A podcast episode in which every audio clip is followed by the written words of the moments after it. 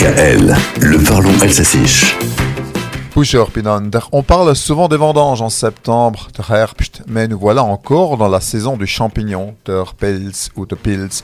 Pils qui désigne également le bolet, famille à laquelle appartient le cep, der Steipils.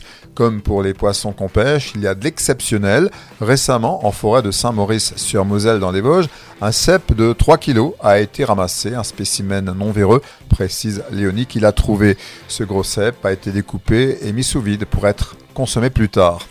En novembre dernier, dans les Ardennes, une veste de loup de plus de 4 kg avait été relevée dans la presse. La veste de loup, der Pils. L'été a été chaud, les pluies orageuses, les pluies de septembre, tout cela a favorisé la saison des champignons.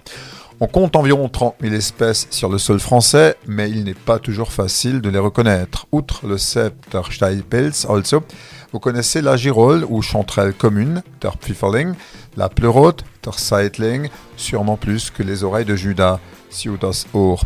Mais le ramasseur doit respecter un certain nombre de règles. Par exemple, ne pas se fier à son téléphone en cas de doute. Il faut s'adresser à son pharmacien, der Apotheker, ou à un mycologue, der Pilzforscher. Sinon, vous risquez, comme Tintin dans l'étoile mystérieuse, de voir apparaître d'énormes champignons. Was man nicht kennt, Platz.